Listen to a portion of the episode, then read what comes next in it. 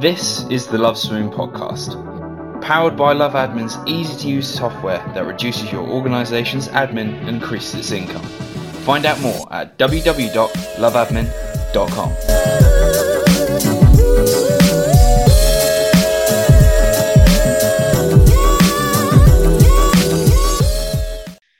Okay, hello everyone. Welcome to the Love Swim podcast. It's me, Clive Marcus again, and this week I have Sacha Djerfi, um, and he is the head coach of Hastings Seagulls. So say hello.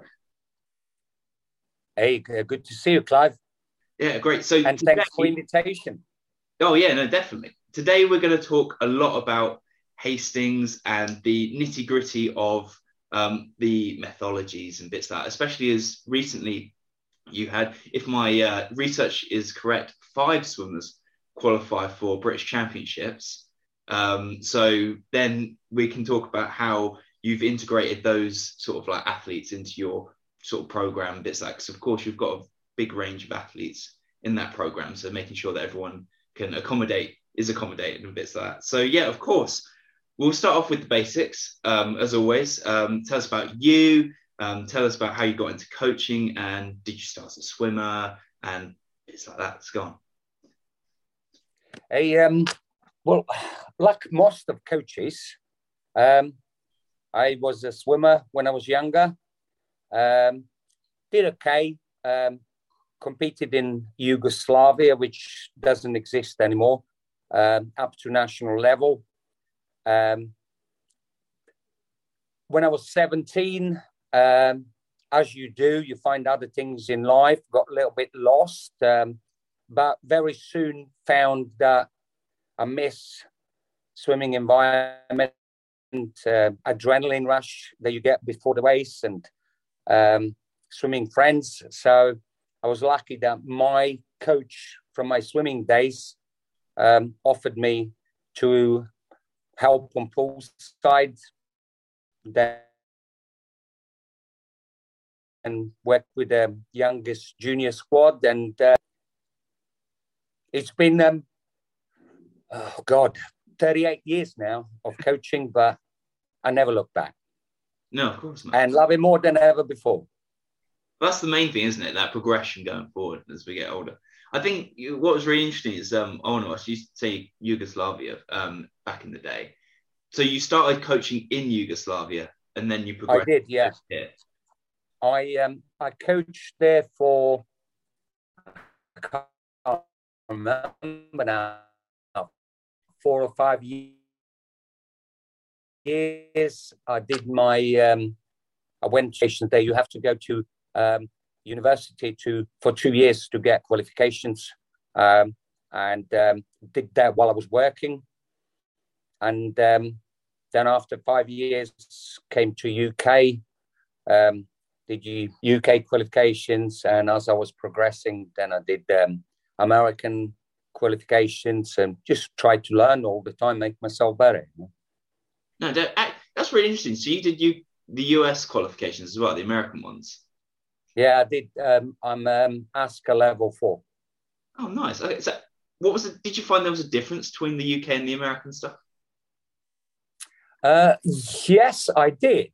Um, listen, um, uh, you probably don't remember what qualifications were like here uh, 15, 20 years ago, um, that all changed and it's changing quite often. Um, but Americans do it uh, differently. Um, you have to start from, you know, from the scratch, you know, basically teaching basics of technique, different um, different aspects of coaching. Um, level four is not so much coaching; it's basically um, stuff that people don't stuff that people don't see um, when they're looking at coaches. Uh, uh, stuff that you do when you're not on poolside. Um, you know, covers um, uh, financial um, bits about club, you know, running meetings, um, dealing with sponsors, with um, outside agencies, and um, like I said, stuff that people don't see us doing. You know. That actually sounds a lot. So better. I found that very, very useful. And since I've done that level four, um, I find that I'm doing job better. To be honest with you, I, I, I'm I'm thinking, how the hell did I do jo- this job uh, without knowing this stuff? You know, so I found it very, very useful. Yeah, I was going to say that sounds a lot more in depth than the the UK ones, the um, IOS Swim England kind of ones. It is. Um, it is. Um, like I said, they cover a lot more, um, lot a lot broader picture or uh, yeah, broader picture of, of coaching because you know, as you know, coaching is not just you know plan a session, turn up on pool sides, do the job, and walk away. You know, particularly when you're a head coach. There's so much on pool sides, probably only fifty percent of what you do as a head coach. You know. Yeah, it's a lot of admin. a lot of admin. Yeah. But no, I, I think that's really interesting. So I know um, one thing is um, I I've heard that the as much as I will say the tutors for that I've had and other people have had for the Swim England courses like Ron and people like are incredible. They're the best. Um, but I, would say I found the I don't know the content um, that you've got to do is a bit I don't know I wanted more if you know what I mean I wanted a lot more and I do know from from you as well just here and there but from my other people I've spoken to in the US the US courses are so much more in depth and there's so much more content to it absolutely agree I think our courses are good but I I would say they kind of just teach you basics of coaching. Um, it's kind of how should I say it? Just opening the door yeah. of of the coaching of coaching profession, and then when you get in the room, it's so much more in there that we're not prepared for if you just do basic you know if you just do the course and don't we were discussing earlier before we started you know you said you know you're reading a lot and coaches. I think that's that's um, um, something that every coach must do because if you just if you just rely on what you learn on a course it, it, i don't see that as a being um, anywhere near enough to uh, to be successful no i agree with you there yeah, you the bare the bare minimum. You know the bare minimum of how to get. By. Yeah, you're not yeah. going to be able to, as you say, progress. Find that extra edge that will find unlock the keys or unlock the doors for the your swimmers so much more. Absolutely. So talking about that, actually, I know we're going slightly off topic here from what I had written on my bit, but so you doing some reading. Was there any books in particular or any literature that you read during lockdown that you were like, that was really good? Oh, I, t- I tell you what. I mean, I was reading only swimming books um, um, up to two or three years ago, but I find I find um, that we can learn a lot from from people in other sports, um, coaches, and you know, um, so much you know, like nutrition and and and and psychology. Um, I mean, last one I'm I'm just looking at it. Last one that I read is um, uh, chimp paradox. I don't know if you heard about it. The chimp. Go, go on. Tell, tell us more. Um, Steve Peters written it. Okay. Yeah. Yeah. We, for, for the listeners there, we're just looking at the cover. I found it very useful for myself, and then passing that uh, what I learned from from from from it, um, passing it on to swimmers, and actually recommended it to two or three swimmers. Um, and um, they read it. It's a bit heavy psychology stuff, but once when you get into it, swimmers, I had a really good uh, feedback from swimmers, and they said uh, it helped them to to um, deal with the emotions um, and uh, with setbacks and um, you know so um, basically, read, you know, everything that I can get hold of. Yeah, yeah, definitely. I, I know if you get one thing, if you get one new thing that you didn't know or that is useful from a book, it's worth reading. Yeah, definitely. I, I agree with you there, hundred percent. It's just that one little nugget that will be able to help you going forward. Yeah. Yeah.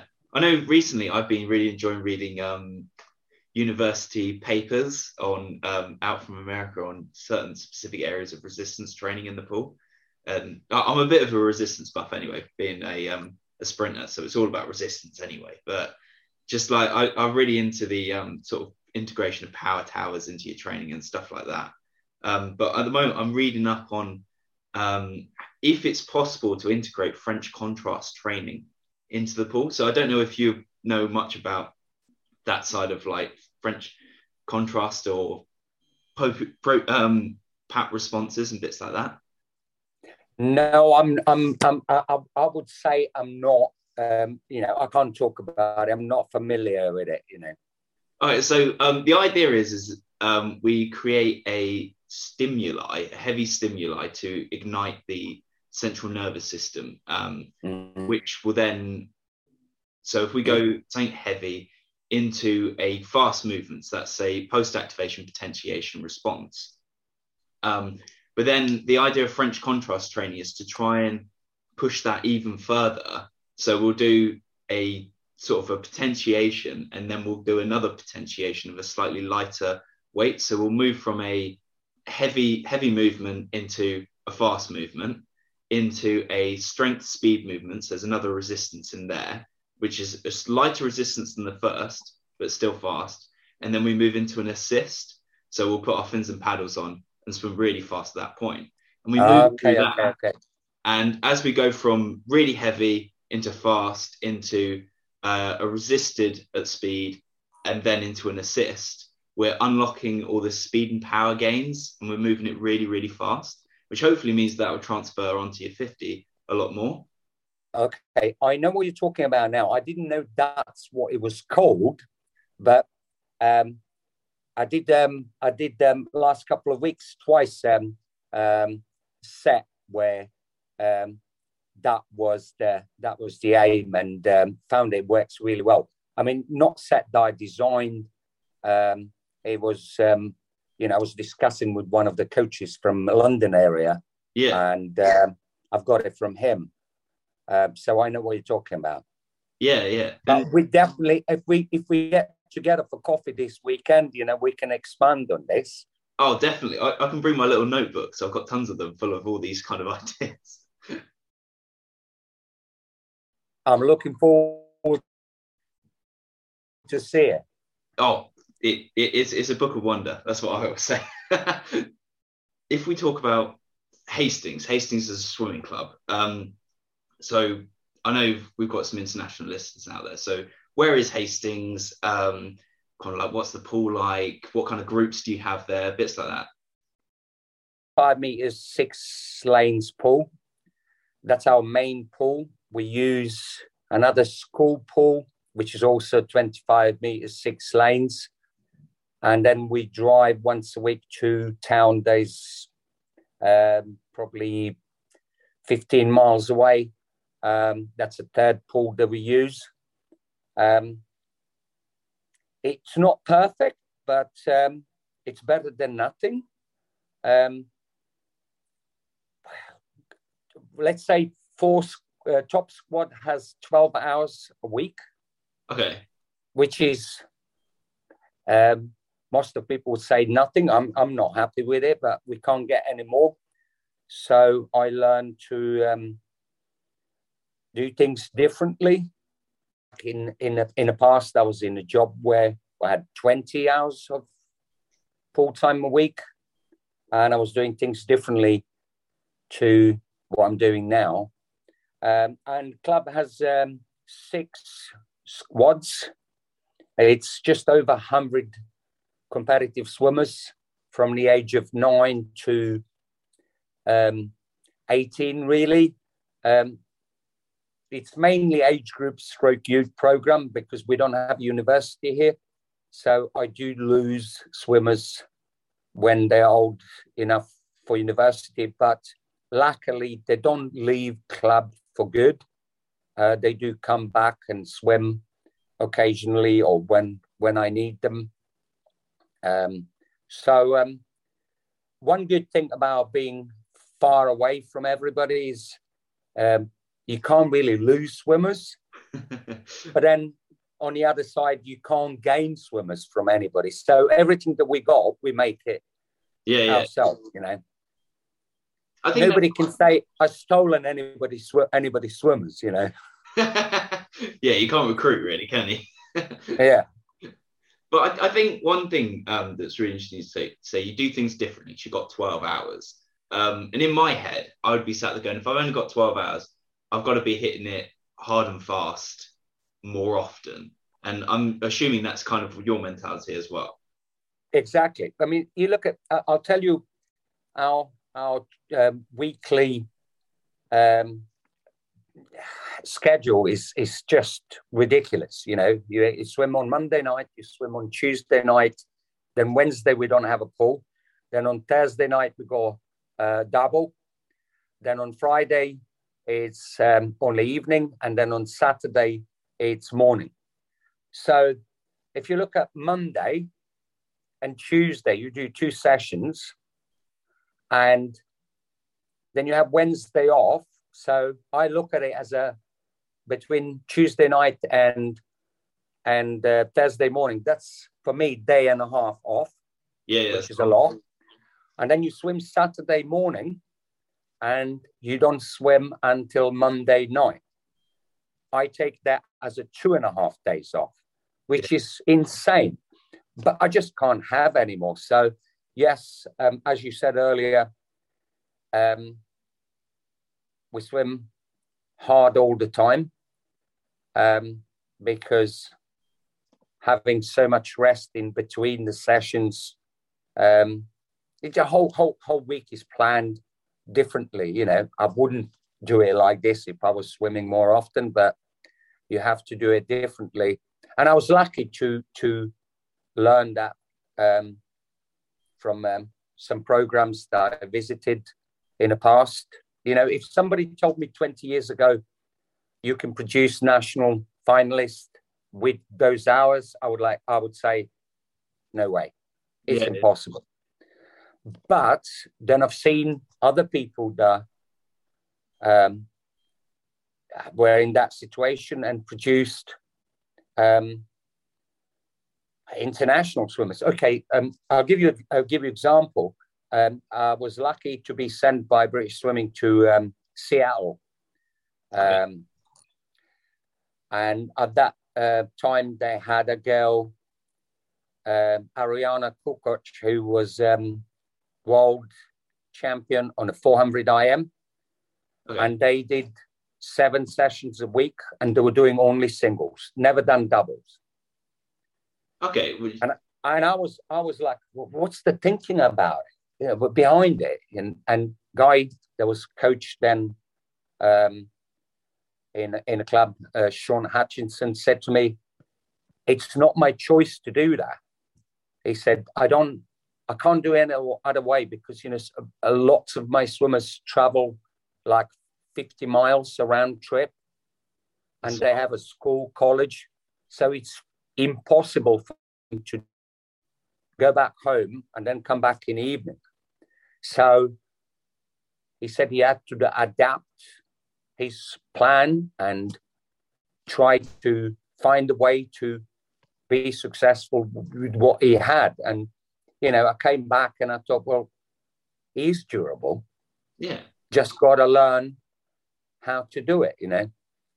No, I, I agree with that. And also, more and more since um, I've progressed and I've managed to go and look at other programs like you as well, um, I've noticed that even at an international level, as you're saying, there's still there's athletes there who are only training very short amounts of the week.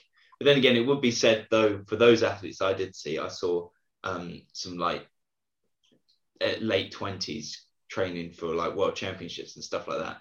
But they had in their younger years been training the 20 hour weeks, their aerobic base was great.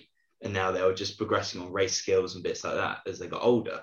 Um, but then again, I do agree with you. It's, it's very much of depending on how you structure the program, depends on how what you can get. Well, I mean, listen, I, I, I, you know, when we were in lockdown, we had all these coaches meetings, and and and and, you know, uh, people were great organizing. We had a county meetings, we had a um, regional meetings, we had national meetings, and I found it really strange how often coaches were just not everybody, but some coaches would complain, "Oh, I lost this, and I haven't got this," or you know. And I'm thinking, well, there's no point crying about it, you know. Go and make it better, find a way. Yeah. Know, because on the end of the day, when you go to competitions, people really don't care what you got. They look at your results and you're judged on your results. How you got there, uh, nobody cares. And, you know, I kind of made myself now look at it positive, and if you don't like something, find a way to change it. Um, so you know, it works for me. Yeah, and no, to be honest with you, I'm much happier doing a job. You know? Yeah, and I, I agree with you actually because um, I know some people turn around to me and um, like I went into British Championships. I had COVID like a week, two weeks beforehand. And I came away and I was like, oh, it was an awful swim, if you know what I mean. People were like, um, oh yeah, but you had COVID. And I'm like, yeah, but when I stand on that blocks, you know, and I finish it, and the time comes up on the list, it doesn't say with consideration that he had COVID. If you know what I mean, like it's the end yeah. of that. If you know what I mean, it's like, oh, that's what you went, that's what you did. If you know, it's very cutthroat. But then again, that's what makes it. That's what changes everyone. If you know, that's what progresses you further is the fact that it's that or nothing. If you know what I mean. Yeah, yeah. No, and I, I think that is a really interesting point um, to make, especially as I, we do know that there's coaches out there who be like, with their local teams, and they're like, oh, we don't have 20 hours. Well, I'm not going to produce anything. We're stuck at that level, and it's definitely not needing to be that way, of course. As you prove, you know, five when we try. Depends who you're working with. Depends what what you know. I mean, when I say who you're working with, depends, you know, what age groups you're working with. Depends on on um, what distance, uh, what event you're preparing um, your swimmers for. Um, but you got what you got. And like I said, you know, I just think, you know, use every bit of what you got um, and enjoy it, you know? Yeah. No, I, I agree. And uh, to be fair, this is coming on really nicely to um, that my next question I've got on my list actually is about the methodology of Hastings and what your methodology is. And you're kind of describing this quite nicely here. Is it's kind of like what you're thinking is what you've got is, and you're working with that, I assume. Well, listen, um, I, I, I, I think it's difficult to to say what this number one priority is, but I, I really feel that communication and education. That's that's what helped me here. I think that's where our success came from. Uh, and when I say communication, I'm talking about communication with with people that employ me, with the committee, communication with swimmers, communication with parents, and then education of those people. Um, it take, for example, swimmers. I believe that swimmers with more knowledge will end up being better swimmers. So I don't hold back. Um, certainly with the top squad, um, they um, they understand what they're doing and why they're doing. It. If they understand it, they will do it better. Yeah. Um, I try to speak to every swimmer every single session. And I try to speak to their parents at least once a week, if possible. Face to face, phone call, or just the message, you know, just to keep them in a loop how kids are doing. And and I I feel that that worked really, really well for me. Um, main thing is squad that I'm working with now, um, atmosphere is it's just amazing. You know, it's exciting being on poolside with them. Uh, you can see that they're happy to be there. Um, they're working as a team. They're pushing each other, and you know, you said we had five at uh, British Champs. You know, four of them were first time at British Champs. Three of them were first time at any national championship. But because they work together, they they're helping each other. Um, I think that made a big difference. You know, um, you got um, success feeds success. Yeah, yeah. Or on the opposite side, you if you have a one rotten apple in a basket, you probably end up with a whole basket being rotten. Yeah. So I'm really keeping eye on that, making sure the team spirit is high. And as long as kids are happy to be there, you can't go wrong with it. No, I agree with you. I, th- I think the way I, I, I describe it almost the same. It's like fast swimmers make fast swimmers. And yeah, yeah, yeah. yeah. Happy swimmers are fast swimmers. Yeah. Yeah, exactly. Yeah and that and it all progresses that way. And I, I agree with you. And I think you the way you're talking about your squad dynamics there is so important because if the squad dynamics aren't there, nothing's going to be there. And your kids want to turn up and race in training, then that's then the, your job's easy at that point after that. You know, when, when swimmers tells you, oh, it's a, yeah, no, I swim for myself, you know, it's in, it's in individual sport. Yeah, maybe on once when you get on the block, but apart from that, everything else is teamwork, you know. No, I agree, and it, you're all there together. And to be fair, even okay when you're on the block, it is, but then that time before the block, that time in the warm up, you're there as a team. And when you watch the other yeah, yeah. race and they swim well, it's you'll swim well too. It's watch, it's that whole atmosphere, as you're saying. And I, I, as I said to you earlier, I think communication is so important. You know, I, I, I I'm, I'm working on it all the time to make myself better. But um, when I look at like 10, 15, 20 years ago, um, whew, it was nowhere near what it is now. You know, you just kind of turn up, you do the job, and then you walk away. And um, when you're a younger coach, you, you don't like being questioned. And um, um, I don't know if that is a lack of experience, lack of uh, lack of confidence but I do encourage my swimmers now to question things. Obviously, there is a way of questioning and time, but I do like them to question things um, because that shows me that they're thinking about what they're doing. And as I said to you before, um, I really believe if they understand what they're doing and why they're doing it, they will do it better, which yeah. will then end up with a, you know, more success. No, I agree with you. Very hundred percent. I know the coaches that I've I work with. It's very much a time where we'll be doing. He'll they'll write stuff on the board, and I'll be like, well, okay, we're doing this because of this, this, and this, and then I'll be like, well, on that bit there, can I do this instead? Because that would work better for me in that sense. And he's like, yeah, of course, we'll do that instead. So okay, other guys may be doing one thing, and I may be doing something similar, but the same kind of thing, but slightly different, just because it mm. helped me on a certain area. And I think that's really key. And me, whenever I do coaching for a couple of athletes, I'll always turn around. You may have three lanes with three different set, well, the same set, but three different ways of writing the same set, if you know what I mean. It's each specific to what they feel may suit them slightly better to be able to get the most out of them. You see, I find that I find that uh, trick. I know what you're saying. I mean, uh, my squad has uh, uh, 14 swimmers, and they always have two lanes only. Just two lanes and, swimmers? Yeah. Um, and, you know, when you have like uh, 50 meters breaststrokers, and I've got three of them that are national level, and then you have 400 medley swimmer and everything in between.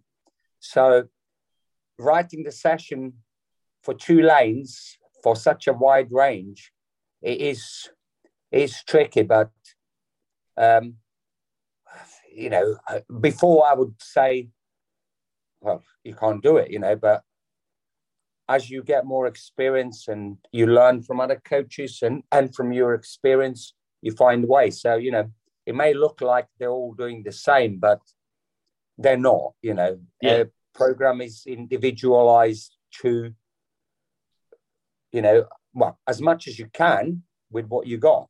You know, Yeah. and But- it, it works. You know, it works. Yeah, I- I'm interested now. So if we got, um, as you say, your 50 breaststrokes and a 4 AMer, um, how would you, one session, you've got to hit both of them in some way. How are you, how would you consider going along those kind of lines?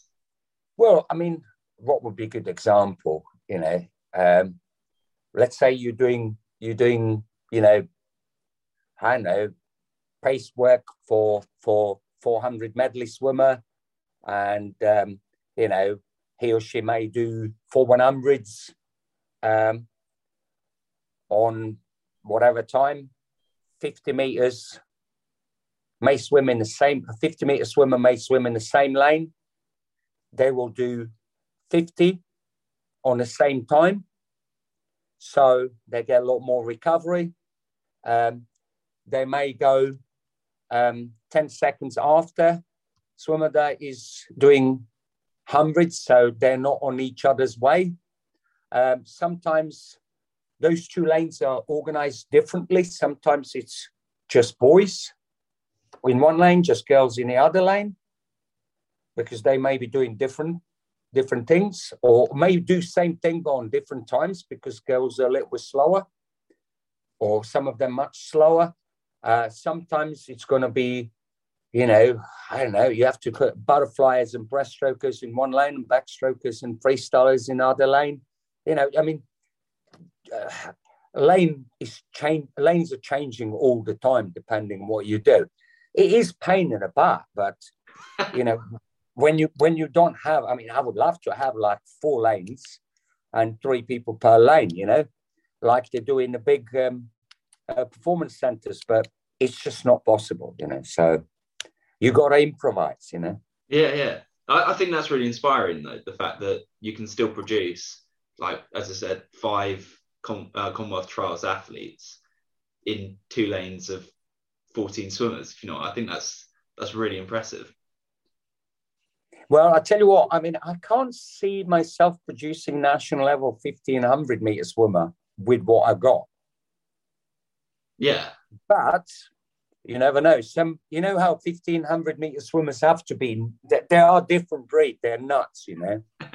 Uh, I- I- if I don't know, some someday some, you know, nutter may come and um, I may have to change everything that I'm doing and accommodate fifteen hundred meter swimmer in that program. Which I don't know how I would do, but I'll deal with it if it happens and when it happens. You know. you can just send them out to the beach, right? You're you're right by the sea anyway.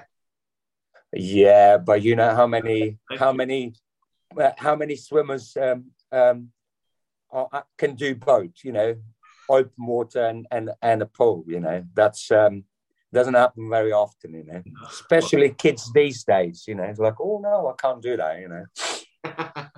well, to be fair, if you can't see the bottom, it's a bit scary for me. So anyway. Um, yeah, so actually, we're, we're, we're kind of brushing on this anyway. Um, but what I also was wanting to talk to you about, you had British Championships, you had swimmers coming in, and how you accommodated for those swimmers in your training. And we're kind of talking about it anyway, the way that you, the variations between what you have in these two lanes. Now, I think it's even more interesting now that the way you said you've only got two lanes, you've got five championship swimmers. Like that accommodation is well key. Do you know what? I mean, it, it was. I, I think. I think we were lucky. Um, wait, that's how I see it. It, it, it. Way that they did it. Do you remember? It was the British champs and last. What, what was it? I can't remember now. Was it? Um, window was opening Yeah, yeah, for for summer champs. yeah. So we did a meet in Luton.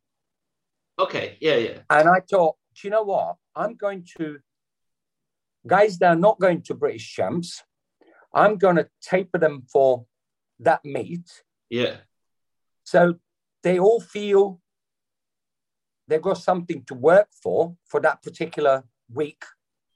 Um, they all felt important um, because for all of them, it was big thing, you know.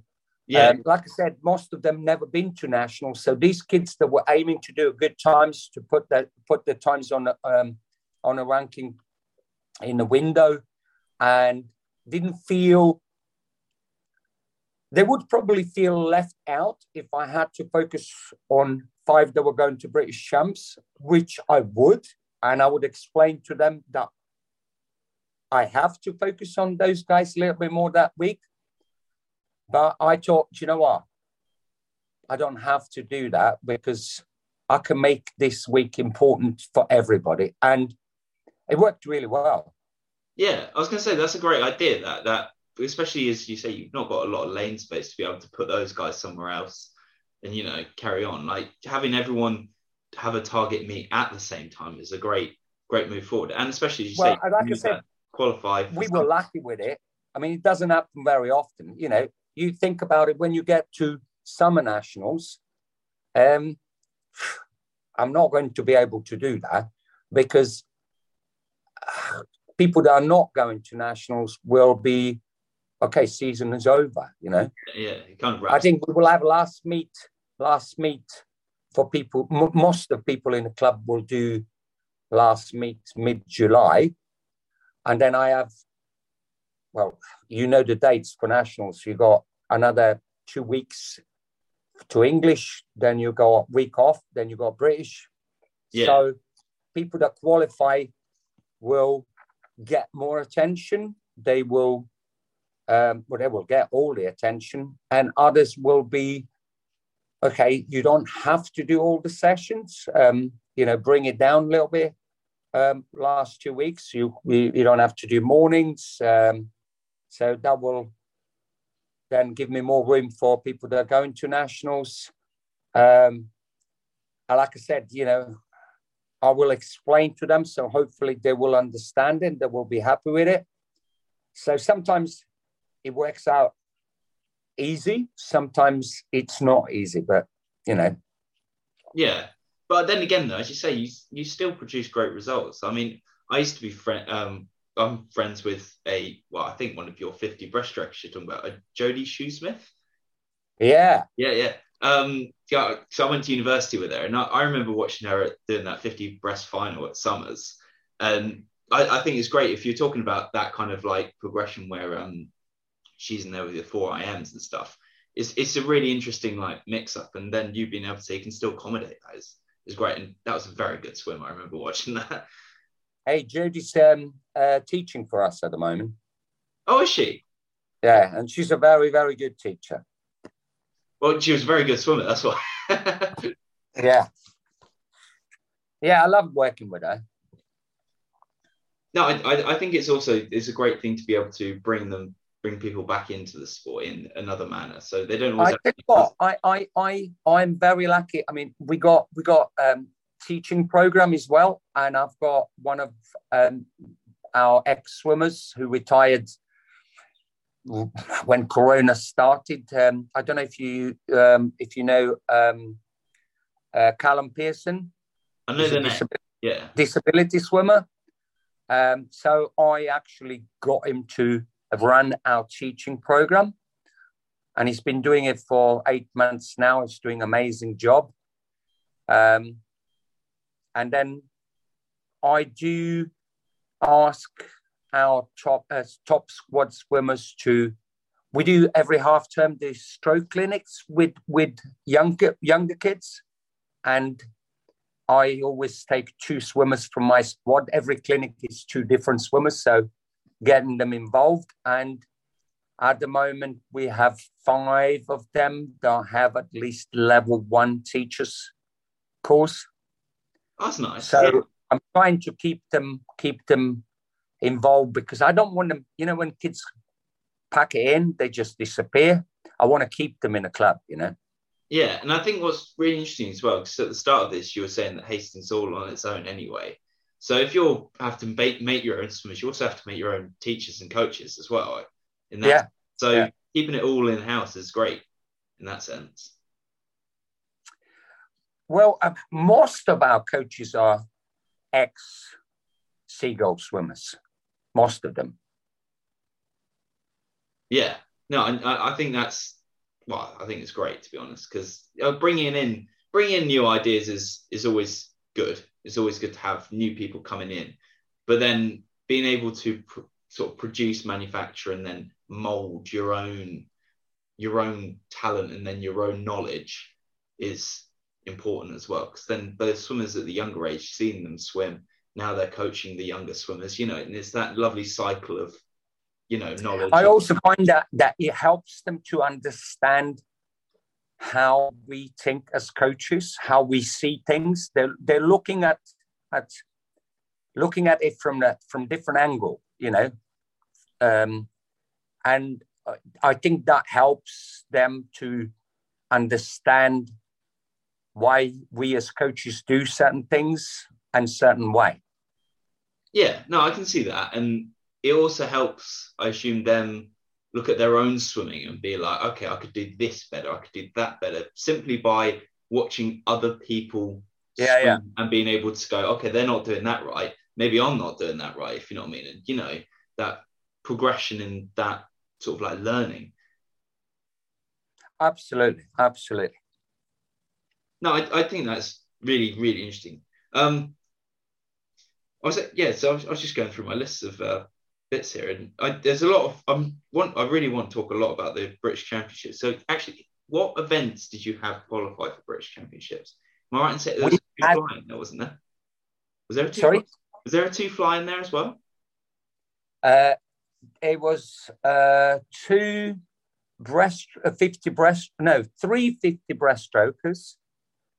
Um, oh, sorry, events were three 50 breast, one girl and two, uh, two boys, um, one 53, one boy, uh, one 50 back, one boy, uh, and there was a one girl that had 50, 100, and 200 back. Youngest okay. girl had three. So we're quite a sprint event orientated then. Very. Uh, I don't. Uh, you know what? Um, Twenty years ago, when I was working in in uh, Peterborough, I was kind of people considered me to be a breaststroke coach because I had more breaststroke medals at nationals than in any other stroke. And I kind of enjoyed it to start with, but then I thought, no, if you want to be a good coach, you can't be good at one thing. Yeah. You know, if you're gonna if you're going to look after all of your swimmers, you've got to be able to coach everything. Yeah, yeah. No, I agree with that. Uh, okay, there is, you know, kind of bit of luck as well because you know sometimes you end up with more in one stroke than the other stroke but i like to be able to say that i can coach all four strokes and all events yeah. No I, certainly trying certainly trying. Yeah. No no I, I, agree with that. I do agree with that. I, I just think it's um it definitely demonstrates um so in my in my head the way looking at it you've got 12 hours worth of training you're going hard and fast and that in itself breeds sprint athletes anyway um, just because of the style of training and the amount of hours. And I, I think it's really good to see that that correlation if you know what i mean it shows that that can work very easily in that sense I, wouldn't say works easily, but it, it can work. You know, yeah. you have to make it work.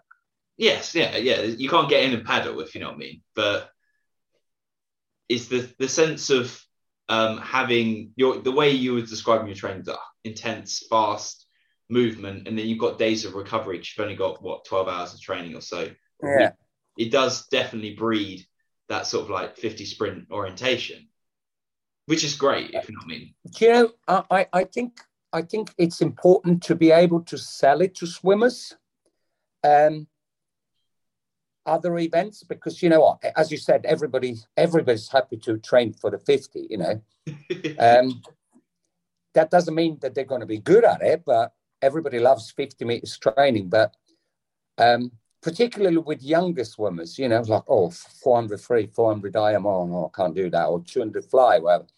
But way that I do it, I try to sell them that it's actually easier to win the medals at counties and regionals. Yeah. On a 200 fly or 400 IM or, you know, because, you know, I, I kind of go through when we have a team meeting, you know, I go, okay, let's have a look at results from last year's championship. How many swimmers did 400 IM? Probably like and how many swimmers did 50 freestyle? So you tell me where is less competition, you know? Yeah, yeah, no, I agree. And I, I do think anyway, at a younger age, they should be competing in longer distances. Uh, well, absolutely. But but listen, if you say that to parents or to swimmers, you know, 90% of them won't understand it, won't buy into it. You know, I'm I'm I'm kind of old fashioned. Uh, well, old fashioned. I wouldn't. I don't know if that's the right way to say it, but I'm kind of like from Bill Sweetenham era. Okay, yeah. Um, I was very lucky to be on a team for for a few years in a select coaches group, and I was um, lucky to be to spend loads of time with him and John Atkinson, and I kind of learned from them. Um, I do believe that young kids should be training for 200s first. Yeah. Um, really, I mean, you know, how many times you've seen a 10, 11 year old, you know, oh, amazing 50 freestyle, but they can't bloody do 200, you know? Yeah. But then by the time when they're 13, 14, those kids that did 200s are so much better at the. Are winning 50, 100, and 200, you know? Yeah, no, I agree. And I, I definitely feel like focusing on focusing your younger age group athletes on a 50 event is not is not beneficial for them in the long term. Um, I just don't think they're going anywhere with that, you know, because even for the 50, you know, when, when, when they say like, I hate saying a born sprinter, what does that mean, you know? But um, you have, um, you can talk about uh, different muscle fibers and types of muscle fibers. We can't check that. We don't do that in UK, not like in Eastern Europe where you know, they just take a sample of muscle fiber and they know, you know, this is going to be sprinter or or endurance or distance or whatever. You know, we can't do that. Um, but um, all my youngsters are encouraged to do 200s and equally do all four strokes. Yeah. Um, I don't buy the oh I'm breaststroke, I'm backstroke. No, I don't care. You call yourself what you like, you know, but you have to do. We have a rule uh, at club championship. We have like six rounds over a year, and we cover all the events, every single one, all from all fifties up to fifteen hundred. And if swimmers are serious about swimming, club championship is training event. Uh, practicing racing, and everybody has to do every event. You can't pick and choose. That seems sensible to me, though. Definitely. And I found that that kind of opens the eyes of lots of parents and lots of kids because, you know, kids do something that they don't normally or, or they wouldn't or they don't like. And they're like, oh, I'm quite good at this, you know, so maybe I should do that in the open meets or, you know, county championship or whatever, you know. So um, I do insist. It's sometimes difficult, you know, you end up being a problem. Uh, yeah. But I do insist they do it all in the club champs, you know.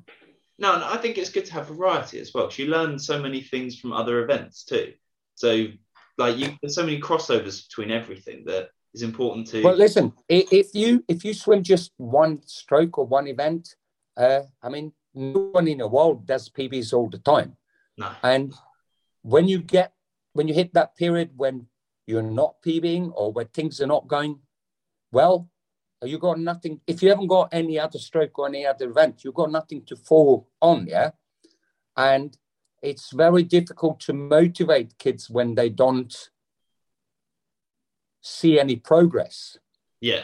But I, if you have if you can do two or three different events, you know, there is more chance that you will make a progress or achieve a PB in something uh, instead of doing just one stroke or one event, you know. No, so I, I think long term, it's it's it's uh, they're they're better off, you know. No, I, I do agree with that. The the younger younger kids, I say we all see it all the time, and it's it's important to see them enjoy the sport and enjoy that progression more. Learn new skills, learn um, skills from all of the strokes, and then when they're older, when they're 20 plus, they can start focusing on an individual thing. And also, you have situation where, you know, how many times you've seen when kid is like 10, 11, they have their favorite stroke and they're quite good at it. But by the time when they're 14, 15, they're swimming something completely different. I mean, yeah. I remember when I was when I was 10 year old, I was considered to be a backstroker. And I couldn't do breaststroke to save my life. And then suddenly breaststroke clicked in. And,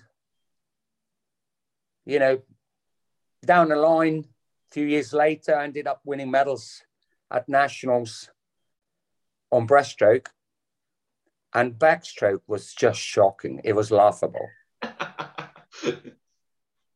no, I know exactly what you mean there. Like I used to swim 400 freestyle, 200 freestyle, bits like that. And now I'm all the way da- down to the 50.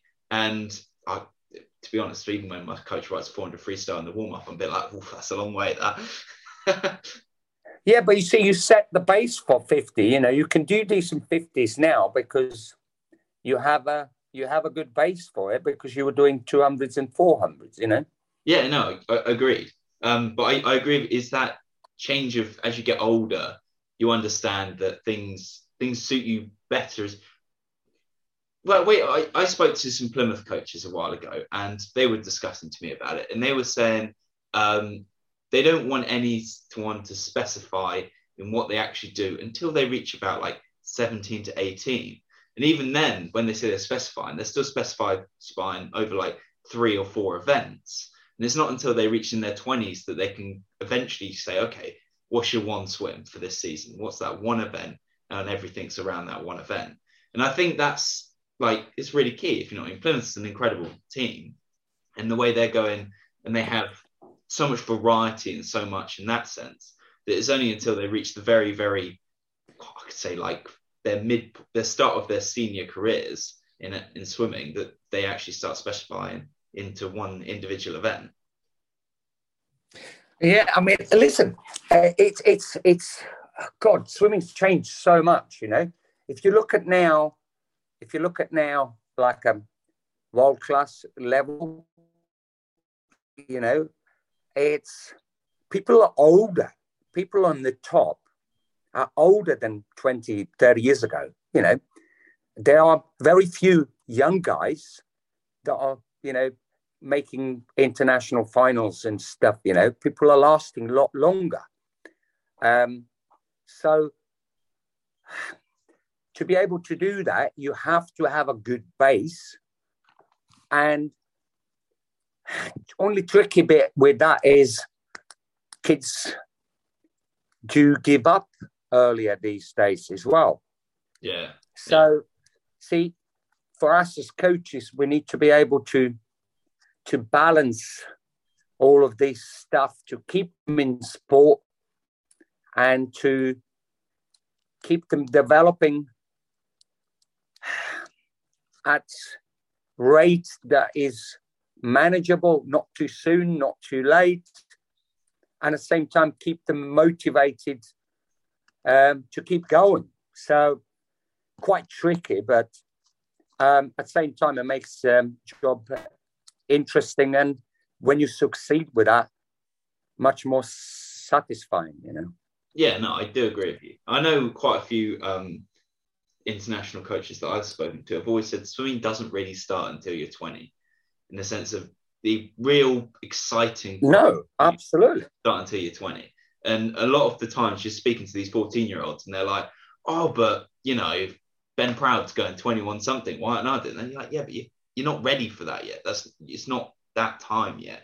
You've you got so much no, longer. But when you when you when you talk when you talk to to to people like Lindsay and and and and uh, John Rudd and stuff, you know, what most of swimmers and and and parents don't know what Ben Proud was doing in training and what races he was doing when he was 14, 15, you know? Yeah, yeah. They don't know that. They only look at him now. Yeah, they look at him now and, you know, they look at him like, you know, I mean, I don't know if you if you remember when Mark Foster was on the top um, the last two or three years, and he was saying, "Oh, he gets in the pool for half an hour, you know, four or five times a day. Um, you know, never does more than an hour. He spends more time in the gym, but."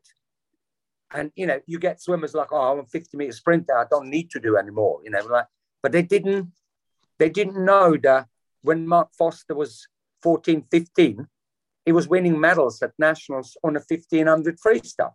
Yeah, yeah, exactly. Um, so, you know, there is so much work behind, or as I was saying earlier, you know, there was a good base that was set for him to be able to do what he's doing at 25, you know.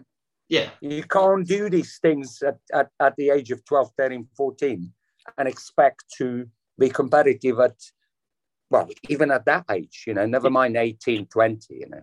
Yeah, no, I agree. And I think that's it's that education of kids at that age is going, put in the work now and you'll enjoy it later. Yeah, yeah. Yeah.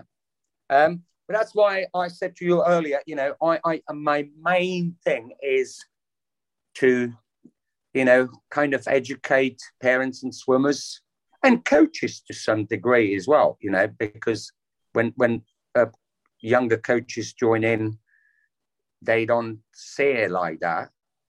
And then um, communicate all of these stuff, you know, why we're doing things, um, way that we're doing it. Um, and then when they understand it, they will do it better and certainly last longer in sport, you know. Yeah, and that's the key. That's what it's all about. It's just keeping people in the sport and enjoying it. it's the main thing. Absolutely, yeah. yeah. yeah. Thank you so much for coming on. It's been really good conversation, um, and we've been able to just touch on quite a few interesting subjects. So I've really enjoyed that. Um, to all the listeners out there, if you want to listen to this, it'll be on your Spotify um, playlist and all other podcast platforms.